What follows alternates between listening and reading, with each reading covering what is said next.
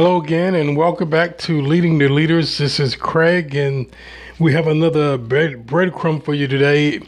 We're in the midst of looking at Emancipating the Leader Within, and we want to go back and just give you a brief overview of what we're talking about.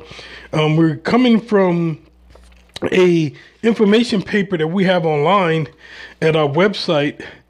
If you like to follow along, is at leadingtheleadersllc.net, and you can find this along with other many good trinkets of leadership resources. But today we're going to do our first reading from Emancipating the Leader Within, and I'm going to do this in combination with one of our produced breadcrumbs, which we entitled the Mature Leader.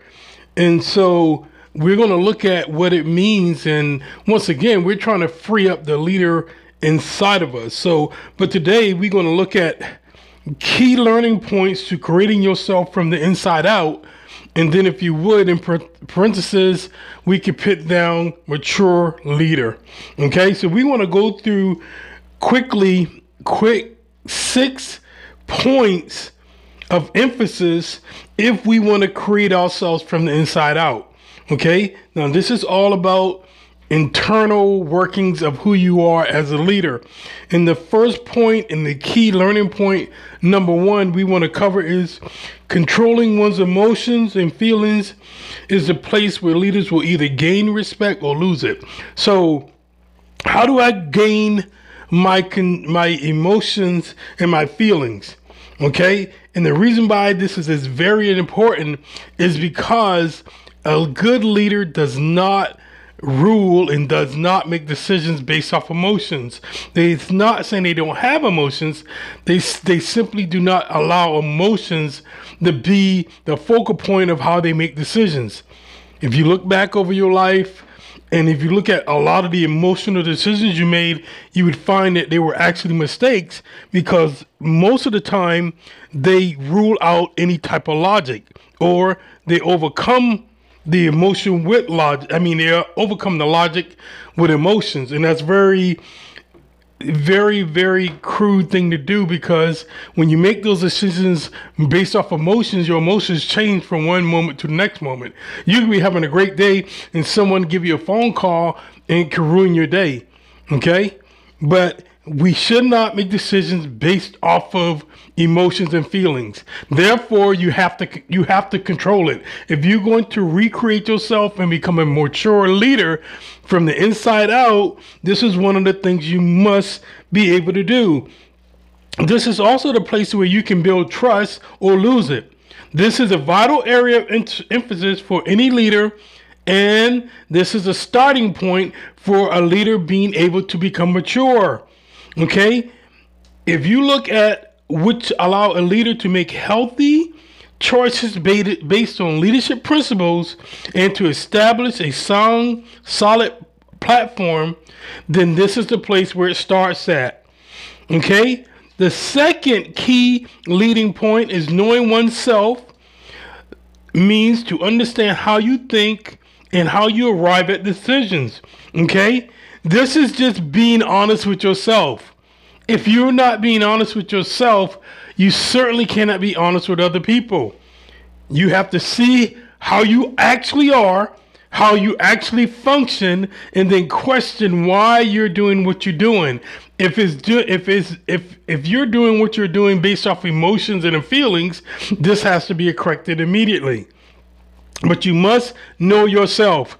Now, the third point is that you have to challenge responsibilities for true leaders. Okay, challenges are always opportunities for true leaders. When you look at something that's very hard or difficult or an arduous task, and you see that as a problem, you're not maturing as a leader. Okay, because what a good leader does, that mature leader does, they look at that as an opportunity to show how well they can lead through the difficulty. Okay, so challenges are always opportunities for leaders if you want to recreate yourself from the inside out. Point 4, Don't seek glory or praise for yourself, but the organization. Many leaders, if you look at them, they want all the focal point on them. What they have done, how they did this, how they did that. Well, that's a losing disposition.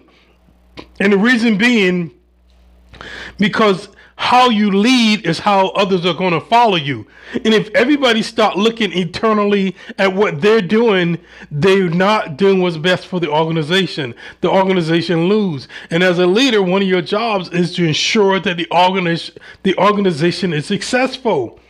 Point 5, okay? Leaders can look outward as well as within their followers when it comes to problem solving, okay? Problem solving and developing others in order to become problem solvers is a mature leader.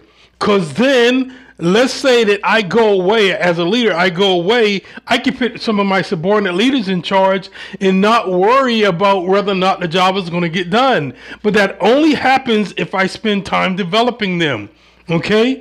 So the key point with point number 5 is that we got to understand development of the subordinate leaders is a leadership challenge. It's the leader's responsibility.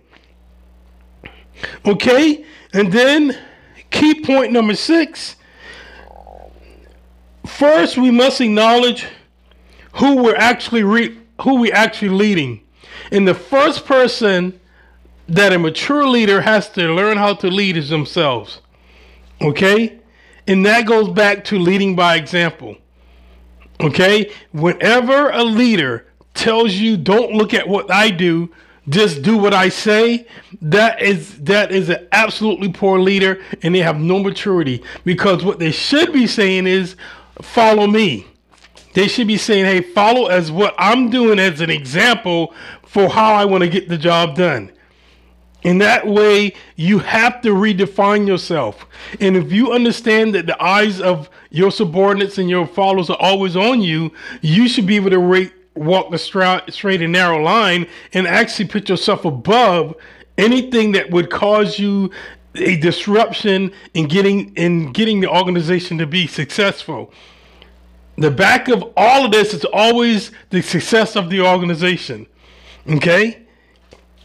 So we covered 6 points, key points that we wanted to go over when it comes to creating yourself from the inside out and becoming a true mature leader. Now, all 6 of these learning points drive towards 3 things: self-control, self-development, and development of your subordinates.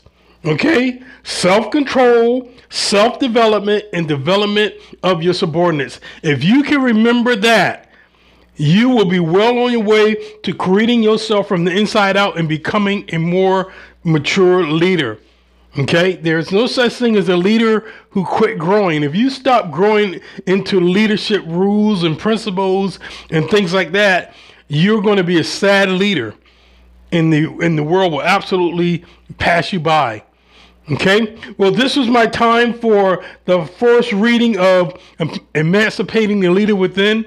I hope it was helpful. Thank you for your time. God bless, and happy leading.